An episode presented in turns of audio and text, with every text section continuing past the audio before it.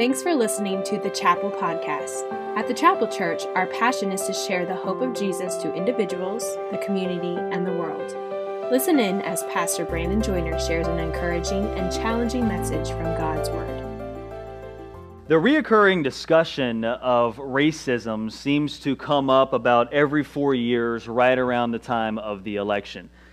And it's no question today that our nation has a dark history of racism, and I'm not here to belittle the importance of this issue by indicating that it is used more as a political tactic rather than a healthy conversation, but I'm just here to point out the facts, unfortunately. Most recently, the rise of the critical race theory has crept into the church, dividing many congregations. Now, the critical race theory confuses congregants by leading them to believe that everyone is born, born inherently a racist, when in reality, everyone is born a sinner, and the issue of racism is just the fruit of the underlying issue, and that is sin. And it also is an unfair statement given to everyone that everyone in and of themselves is a racist. And the critical race theory has no place in the church, and it is not helpful, nor is it uh, beneficial to the sake of the gospel. But when we typically think of racism here in America, we think of prejudice between what? Whites and blacks, right? We overlook the other forms of racism because of the history of America and the long standing battle, if you want to put it that way, between the whites and the blacks. But even though American culture highlights that one form of racism, that certainly does not mean that other forms don't exist. We can all agree that racism has no place within the hearts of the people. We can certainly agree that it has no place in the hearts of God's people and the church body. But the foundational problem with racism is the failure to view people how God views people, and that is created in the image of God. What Pastor Bryce talked about last week.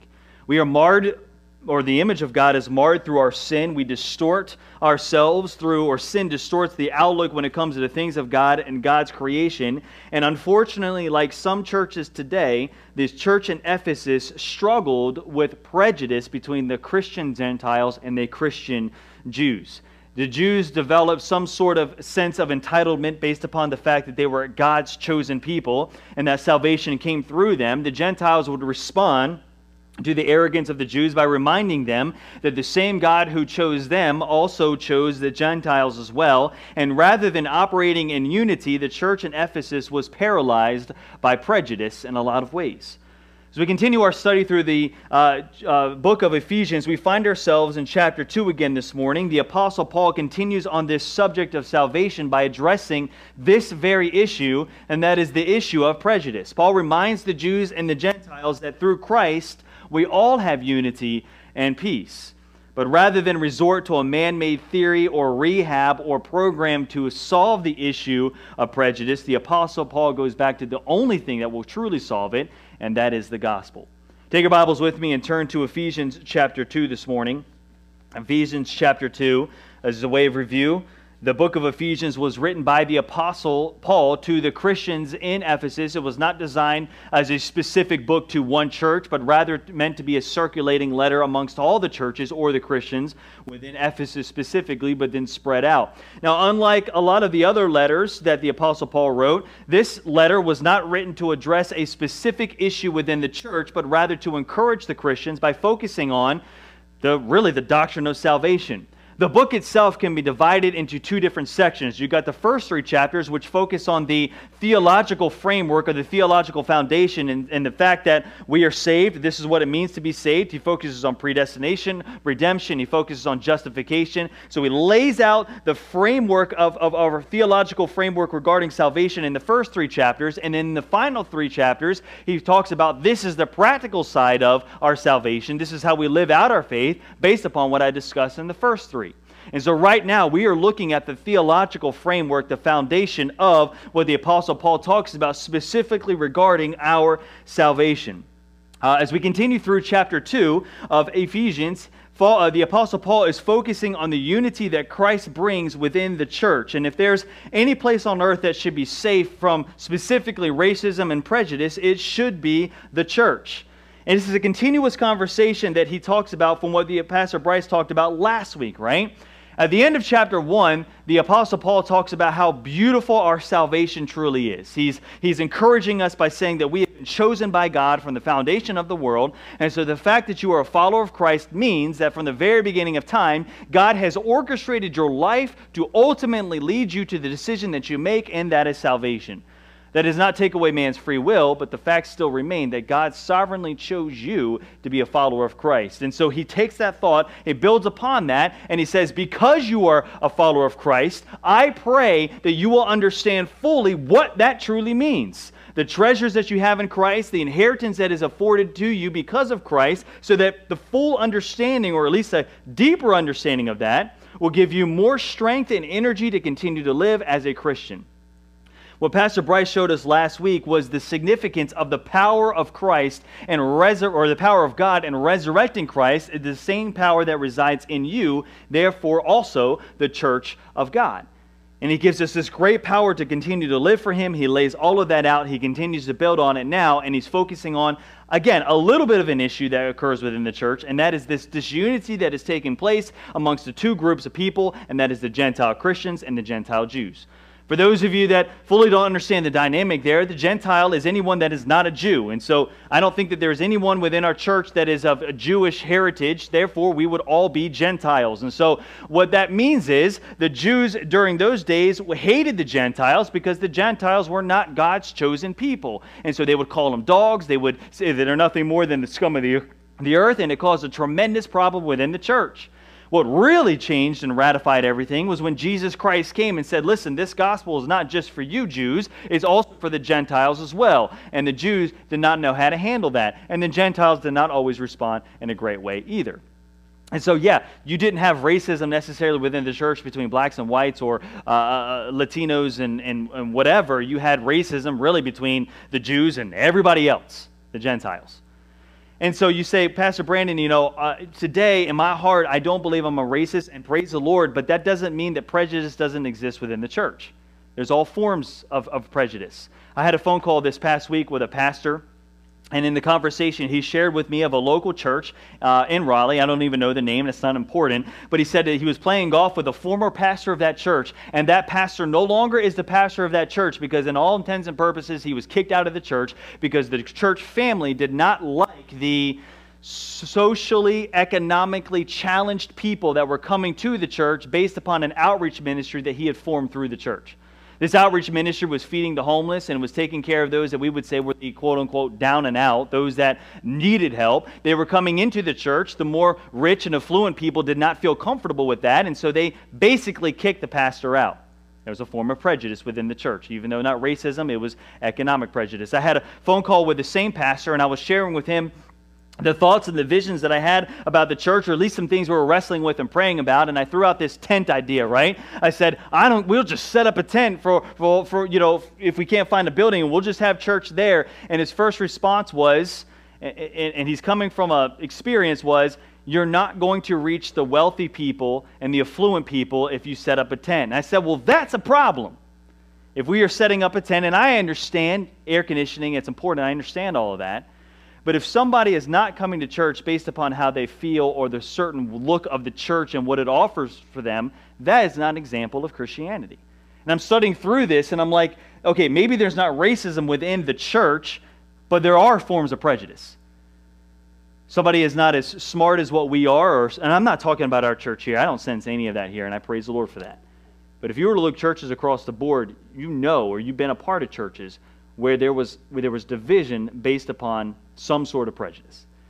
And so the Apostle Paul writes and says, listen, we need to get our facts together here.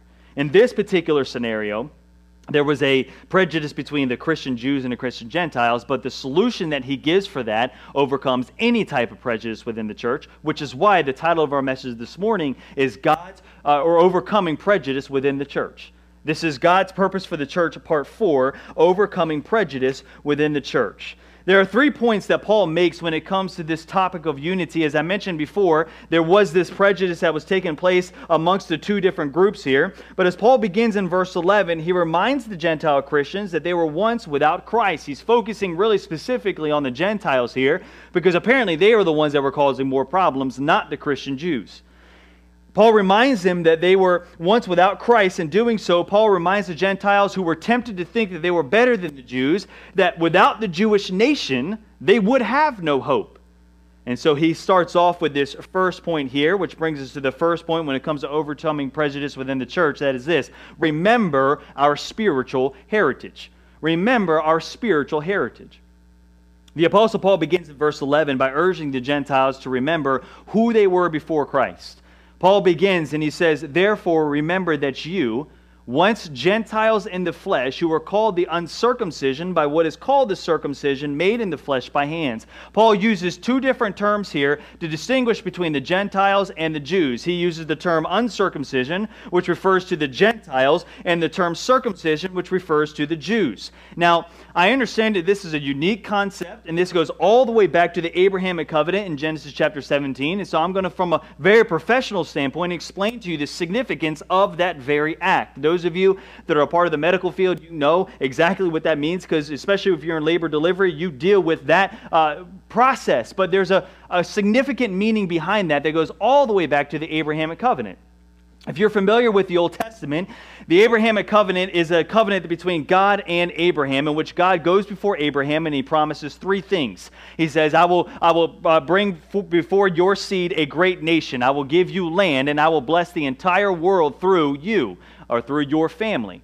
And then a little bit later on, that's in Genesis chapter 12. In Genesis chapter 17, the apostle or, or God delivers before Abraham the seal to that covenant. And that seal is this conversation or this act of circumcision. We find this in Genesis chapter 17, beginning in verse 9. It's there on your screen. It says, As for you, you shall keep my covenant, you and your descendants after you throughout your generations. This is my covenant, which you shall keep between me and you and your descendants after you. Every male child among you shall be circumcised, and you shall be circumcised in the flesh of your foreskins, and it shall be a sign of the covenant between me and you. He who is eight days old among you shall be circumcised. Every male child in your generation, he who is born in your house, so brought with money from any foreigner who is not your descendant. He who is born in your house and he who is bought with your money must be circumcised, and my covenant shall be in your flesh for an everlasting covenant. And the uncircumcised male child who is not circumcised in the flesh of his foreskin, that person shall be cut off from his people. He has broken my covenant. And so, when it comes to this topic of Gentiles and Jews, the Gentiles are referred to as the uncircumcised. The act of circumcision itself did two things. First off, it showed to the rest of the world that these are God's chosen people. But if you were to think about the act itself, what it's doing, it's a foreshadowing of the cutting away of the heart that needs to take place through the gospel. If you were to think about it, it is addressing, and I don't mean this in an appropriate way, but it's addressing the organ in which the seed of sin is passed on to mankind. It is going to the very heart of the physical organ that passes on sin. And it is demonstrating that there needs to be a cutting away or a cleansing for mankind introducing salvation. When Jesus Christ came to the earth, we see that Jesus Christ was the man in which, or the, the act in which the cutting away of the heart, this sin, takes place. Therefore, this process of circumcision is no longer required for Christianity, it is done away with. But when he starts off here back in Ephesians, he is highlighting the fact that you are the uncircumcised. You are the dirty ones, so to speak. You are the ones that have been cut off. So there's no reason for you to be arrogant because it was the Jewish race that I chose to deliver the plan of salvation. So we see in Romans chapter 2, verses 25 through 29 the Gentiles understanding that they were the ones that uh, obviously were not afforded to this. The Jews having the physical, um, the physical identification that they were God's chosen people would hoard that or, or, or hold that over the Gentiles' head. And so we see the Apostle Paul in Romans chapter 2 says, Listen, you're missing the point here. In Romans chapter 2, verse 25 through 29, the Apostle Paul says, For circumcision is indeed profitable if you keep the law. But if you are a breaker of the law, which every single person is, your circumcision has become uncircumcision. Right? In other words, you have become uh, dirty or lawless, so to speak. Therefore, if an uncircumcised man keeps the righteous requirements of the law, will not his uncircumcision be counted as circumcision? He's, he's trying to get them to understand there's a much bigger picture here than the physical act of that. He says, And will not the physically uncircumcised, if he fulfills the laws, judge you who, even with your written code and uncircumcision, or circumcision are a transgressor of the law, for he is not of the Jew who is one outwardly, nor is circumcision that which is outward in the flesh, but he is a Jew. In other words, he is a, he is a person that is recipient of the blessings of Abraham, who is one inwardly, and the circumcision is that of the heart, in the spirit, not in the letter, whose praise is not from men, but from God. And so, right there, the Apostle Paul is clarifying the whole purpose of this physical act of circumcision. It is to show man's biggest need and that is the cutting away of the sin that is in our heart that is only solidified or solved through the gospel. So going back here to ephesians chapter 2 verse 11 the apostle paul begins by distinguishing between the gentiles and the jews. He uses that uncircumcision which is really like a religious slur in, in a lot of ways to help the gentiles understand listen there's no reason for you to get arrogant this is what you were. You were this. And he's reminding the Gentiles that they were nothing before Christ. But Paul continues in verse 12 by highlighting the spiritual alienation of the Gentiles. And he does so by delivering five ways in which the Gentiles were cut off from God. And I've highlighted them there in that verse. First off, he says that they were without Christ. In other words, they had no Savior or deliverer. Therefore, they had no divine purpose or destiny. Their Savior did not come through them, it came through the Jews. Then he says, secondly, they were aliens from the commonwealth of Israel. God's blessings were delivered through the nation of Israel, not the Gentiles. They were, thirdly, strangers from the covenants of the promise. This means that the Gentiles were not able to receive the promises made to the nation of Israel, such as land, a nation, and a kingdom. Fourth, they had no hope because they had been given no divine promises. Again, that was to Abraham and the Jewish nation. And finally, they were without God. They worshiped the pagan gods. They did not worship the one true God. Yes, there were Gentiles that were followers of Christ that became Jewish proselytes, so to speak. But the question then is what happened with the Gentiles? Do the Gentiles now receive God's blessings that were given to the Israelites? And the answer to that question is yes and no. Yes and no say, let me explain this, uh, expound upon this. There were certain promises that were made by God that specifically went to the nation of Israel. These promises are not uh, saved for the Gentiles, known as the church. The key to distinguishing the differences between God's promises for the nation of Israel and God's promises for the Gentiles comes down to a proper understanding of the covenants. Now, follow me here. Right? In the Old Testament, there are several covenants, but there's three specifically that were delivered specifically to the nation of Israel Abrahamic covenant, the Davidic covenant, and the Mosaic covenant. I had to think about that for a second. Abrahamic covenant, as I just mentioned to you, was a covenant that was delivered to Abraham for a promise of land and for a promise of, of, of, of great, making their, their, uh, his deceit a great people. Okay? That is the nation of Israel and the land that was promised to them, the promised land. That does not go to us as Gentiles, but the third aspect, in other words, the fact that his seed will be a blessing to the world, does. And what he means by that is Jesus will come to the world, he will die on the cross on our behalf, and through the seed of Abraham, we will be blessed, the whole world will be, meaning Jesus, the human side of Abraham.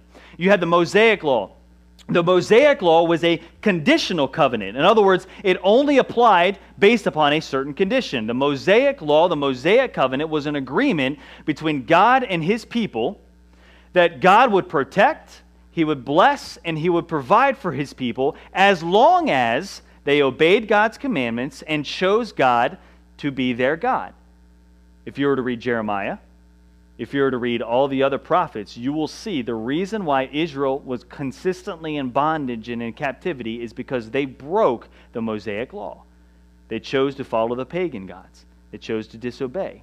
Again, that was applied to the Mosaic law. Then you have uh, the final one is the Davidic covenant. That was a promise that through the royal line of David, the world it would continue forever and ever and ever. We see that Jesus coming through. Okay, those are applied only to Israel. Well, what is applied to the Gentiles? As you transition into the New Testament, the new covenant, which is known as the new covenant, was the grace in which Jesus Christ brought to the world. Therefore, it's by the grace of God that we as Gentiles are afforded the blessings that God offers to the Jews or the remnant of the Jews, so to speak. We see this in verse 13. He says, But now in Christ Jesus, you who once were far off have been brought near by the blood of Christ. And so, yes, you as Gentiles were far off. You are not God's chosen people, but now you have been brought near because of what? The blood of Christ. Do you see what the Apostle Paul is doing? He's connecting back to chapter 1, specifically in verse 7. If you were to flip back to chapter 1 and verse 7, I believe it's on the screen as well, the Apostle Paul says, In him we have redemption through his blood and the forgiveness of sins according to the riches of his grace. Again, it all goes back to the blood of Jesus Christ. The possibility that we have to receive the blessings of salvation is because of the blood of Jesus Christ. Now, there's an interesting point that Paul makes in Romans chapter 11 to explain exactly what the blood of Christ does for those that are alienated from the commonwealth of Israel. There's a principle called grafting in. How many of you are familiar with that term from a biblical standpoint, grafting in? Okay, just a few of you. So follow me here because it's key for us to be able to understand exactly what this means because it helps us understand how the Old Testament and the New Testament correlate and what it means for me and you as a Christian Gentile. Okay? Romans chapter 11, you can flip there if you would like. Romans chapter 11, um, if you are not familiar with what grafting means, grafting is a uh, primarily a gardening term. I understand you can do skin grafts and such, but we're going to take it from a gardening term here. Uh, it's the act of placing a portion of one plant into a stem or a root or the branch of another, and that healthy root system takes on that that branch that you planted in and it grafts in and grows together. How many of you have actually ever done that before? Has anybody ever done that before? Impressive. All right, so you can talk to Heather first time here today, and she'll explain all about it. All right, so grafting in is taking a, a plant that's healthy. You cut the branch off, you take another uh, stem or, or whatever, and you plant it in there, and it grows in together. It's a really cool concept. That's what grafting is. The Apostle Paul uses that to explain how the Gentiles fit in together with the promises that were made to the nation of Israel. In Genesis, or sorry, Romans chapter 11, verse 16, it says, For the first fruit is holy, the lump is also holy, and if the root is holy, so are the branches. What does that mean? In Hebrews chapter 11, the, or, uh, verse 16, the first part, he starts off with the first fruit be holy, the lump is also holy. This is in reference to Numbers chapter 15, verses 17 through 21. With the context of Numbers, Moses was delivering a regulation from God to the children of Israel. When the people entered into the land of Canaan, which was promised to them, they would naturally enjoy the produce of the land. And to show their dependence or their, their, their, their love for God, they would take the first portion of the crops, in other words, the lump of dough, and they would give that to God to symbolize God, you own all of this. It's like our tithes and offering principle, right? We oftentimes talk about do you tithe from the net or do you tithe from the gross? And I would recommend that we tithe from the gross because that is the first fruits of the income. You give from that because you are demonstrating an act of worship, but you're saying, God, you own all of this. And so we give that to God. That's, that, that's the lump principle there. The, the, what the Apostle Paul is talking about is that God would accept that lump as being an acceptable sacrifice, that lump representing that all of the offering or all the things that they owned was God. So here's a portion of it. So he takes that and he applies that to the patriarchs. He says that the root, in other words, the patriarchs of Abraham and, and, and Jacob and all those patriarchs there, Isaac, they are the ones that God chose to be the patriarchs of those that would receive the blessing of God. And so everybody that descended from them, those that placed their faith in God, in other words, the seed of Abraham, those that were descendants from the physical aspect of the nation of Israel, they would be considered holy because God said that the patriarchs are the ones to receive the blessing. Okay, they are the root, they are the foundation of the blessings in which God has delivered. And so the Apostle Paul continues and he says that anyone that has received Christ are going to therefore be grafted into that branch or that root of the patriarch. So follow with me here. I know this is a lot, but let's continue on. In verse 16, the Apostle Paul says, If the root be holy, once again, this speaking to the patriarchs of Israel, so are the branches. Again, God chose to bless the world through Abraham, Isaac, and Jacob. That includes the Gentiles. And even though we are not uh, we're not Jewish uh, as far as uh, that nature goes, we are spiritual descendants of Abraham. And this goes all the way back to the Abrahamic covenant, what I said earlier, that in Christ or in Abraham, all the families of the earth will be blessed. Now look at verse 17. Paul says, If some of the branches were broken off, and you being a wild olive tree were grafted in among them, and with them became partakers of the root and the fatness of the olive tree. Okay, follow with me here for just a moment. What the Apostle Paul is doing is he's again addressing the Gentiles because they were being arrogant in this particular passage as well. Because they were saying that there was a, quite a bit of Jews that did not receive Christ as their Savior. What Jesus Christ, or what Paul is saying, is that he recognizes the fact that there were a, a, many Jews that did not receive Christ as their Savior. They are the dead branches. They were the ones that were cut off of the tree, in other words, removed from the blessings, because they are not the remnant of Israel. They do not receive the blessing of heaven. They do not receive the blessing that was promised to, to Abraham and the patriarchs because they did not choose Christ to be their, their Messiah. They did not choose him to be their Savior. So, what the Apostle Paul does is he says they've removed those dead branches so that there's now room for you to be grafted in. You understand what I'm saying here? He said we remove those who recognize the fact that there are no Jews that are followers of Christ. We remove them, and then you Gentiles, use those that you that had followed the, the, the, the way of the Lord that have given your life to Christ, you receive the blessings that come through the spiritual blessings because you have now been grafted into the root of the promises that were made back to Abraham, Isaac, and Jacob.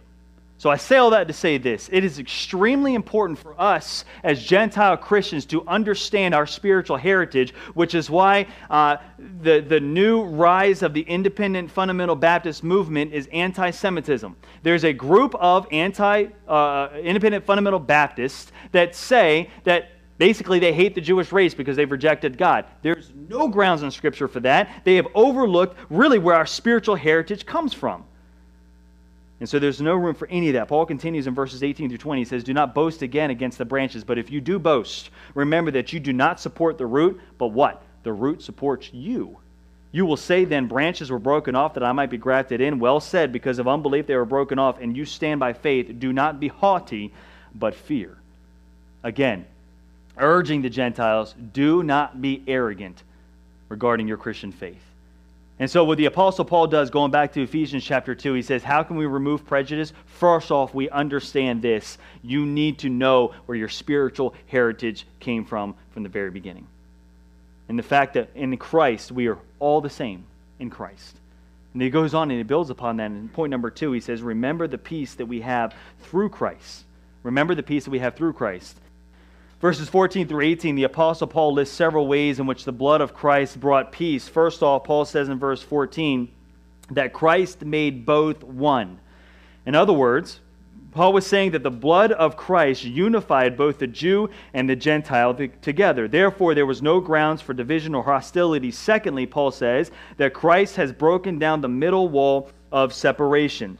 What he's using there is he's highlighting the wall is a symbolic representation of the wall that was built in the temple to separate the court of the Gentiles from the Jews. The Jews could only go into certain parts of the temple, and the Gentiles were not allowed to do so. But when Christ died, he, figuratively speaking, broke down the wall in the temple, therefore uniting all of mankind together and formulating man into one man, one new man. Verse 15, Paul says that Jesus abolished in his flesh the enmity that is the law of the commandments contained in ordinances, so as to create in himself one new man from two, thus making peace. Now, there's a new heretical teaching that was brought to my attention this past week from another pastor because it was becoming I should say popular. There was a person in their church that was starting to buy into it, and the heretical teaching is known as the Hebrew Roots Movement. How many of you have ever heard of that before? Raise your hand. Hebrew Roots Movement. Okay, all right, Dan. Uh, so, with the Hebrew Roots Movement, basically that teaching is this that the church today, the Gentile church today, has it all wrong because they've been influenced by really the Gentile or the Greek influence. Matter of fact, they would take the New Testament itself and say that it is not applicable because it has been tarnished by the fact that it was written in Greek by the Greek culture. And so they throw things out like birthdays and such, but there's much bigger than that. They say that most pastors today are not preaching the true gospel of Christ because what Christians need to do is go back to the Torah and live their life in keeping with the Torah. Those of you that are like, what's the Torah? It is the law, the first five books of the Bible, the Mosaic law. So, in other words, they're saying that in order to be a Christian, a true follower of Christ, you need to keep the Mosaic law.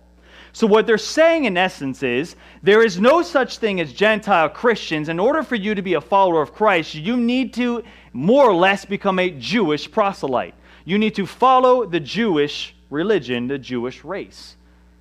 And so they're intermixing works based. They're basically taking portions of Jehovah's Witness and they're taking portions of. Um, Seventh day Adventists, and they're putting it together and saying that this is where we need to come back to, but they're missing exactly what the Apostle Paul says here. Jesus Christ came, and what did he do? He died and he created what? One new man. Okay, you cannot have a new man if everybody has to convert to the Jewish way of teaching. He did not come here to convert everybody to the Gentile way or to the Jewish way. He came and he brought one new man, everybody being united together, having peace through Christ, which is that new covenant that he delivers, which is the entire New Testament. It is the new covenant of grace. So if somebody starts talking to you about this and they say, man, I've, I've read up on this Hebrew uh, roots movement, it's really good, it's heretical in its teaching. And you can show them different scripture, you can show them here. So, I continue on in verse 16. The Apostle Paul says that he might reconcile them both to God and one body through the cross, thereby putting to death the enmity. Again, that word reconcile describes the restoration process that occurs between man and God. The blood of Christ is restoring man and God together, being both Jew and Greek. Paul says that Christ gave all access by one Spirit directly to the Father, verse 17. He says, And he came and he preached peace to you who are far off, to those who are near, for through him we both have access by one Spirit to the Father. The same Spirit the Jews have access to is the same Spirit we as Gentiles have access to. The same Spirit that the rich have access to is the same Spirit that the poor have access to. Uneducated, educated, so on and so forth. And so, therefore, there is no room for any type of prejudice within the church because we all have the same Spirit, we all serve the same God, and we all have been afforded the same grace through Christ. But here's the final aspect that he gives here the final encouragement when it comes down to breaking down the walls of prejudice. Number three, he says, Remember the unity we share because of Christ.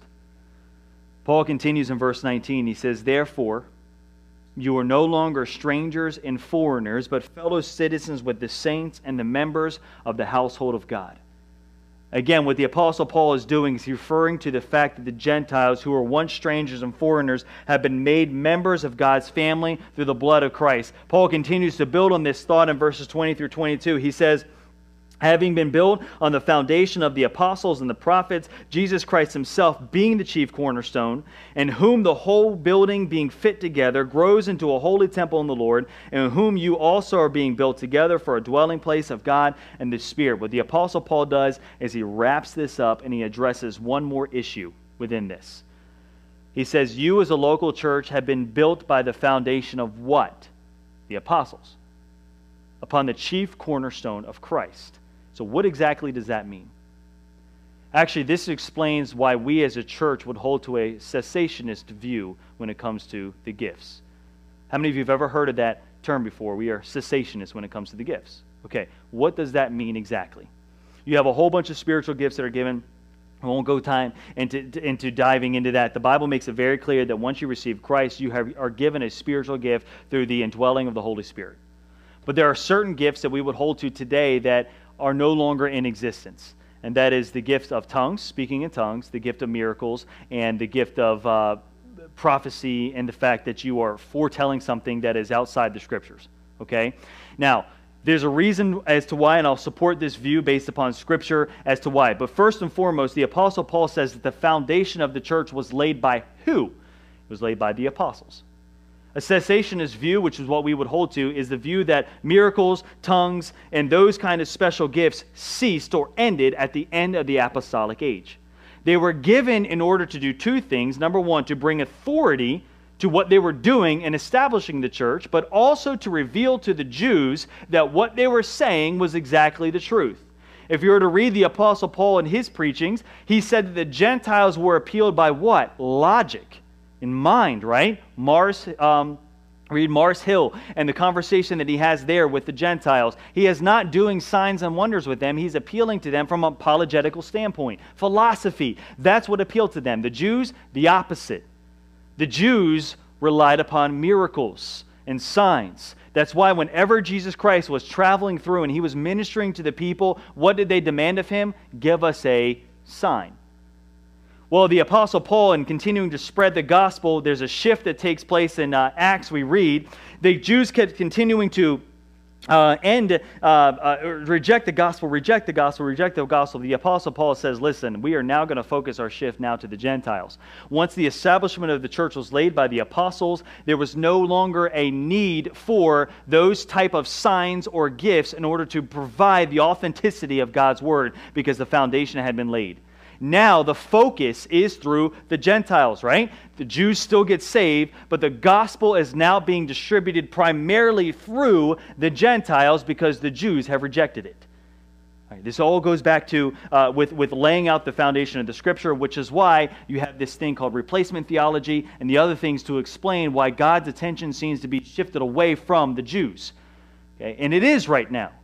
But his attention will go back to the Jews during the time of the tribulation. So I say all that to say this. When it comes to those certain signs and, and, and gifts, uh, we would hold that they would no longer exist. You say, well, I need some scripture references for that.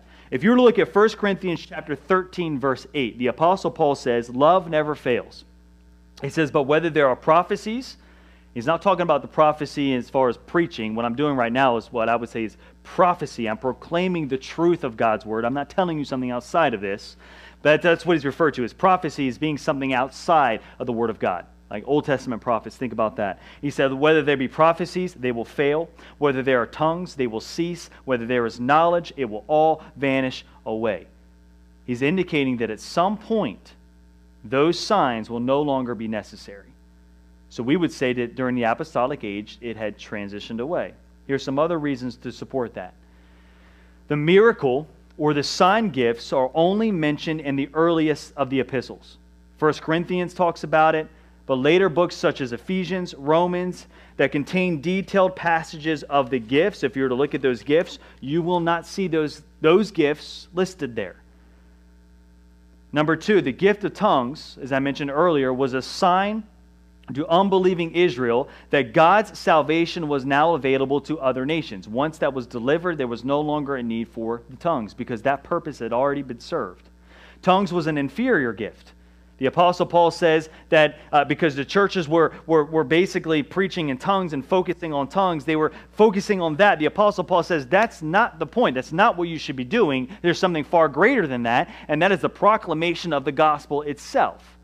So the tongues was just a means in which God used in order to proclaim the truth, but they became too focused on that. They forgot the actual most important thing, and that was the proclamation of the gospel. Preaching of the word of God edifies the believers, whereas tongues does not. Also, history indicates that tongues cease. Tongues are not mentioned at all by the post apostolic fathers.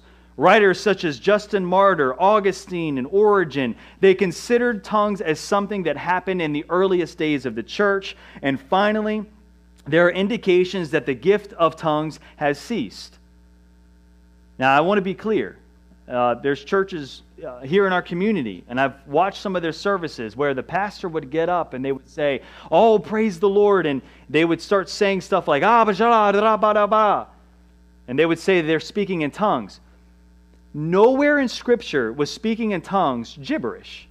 It wasn't that. They would say it was an angel language that nobody could understand. Tongues was not that.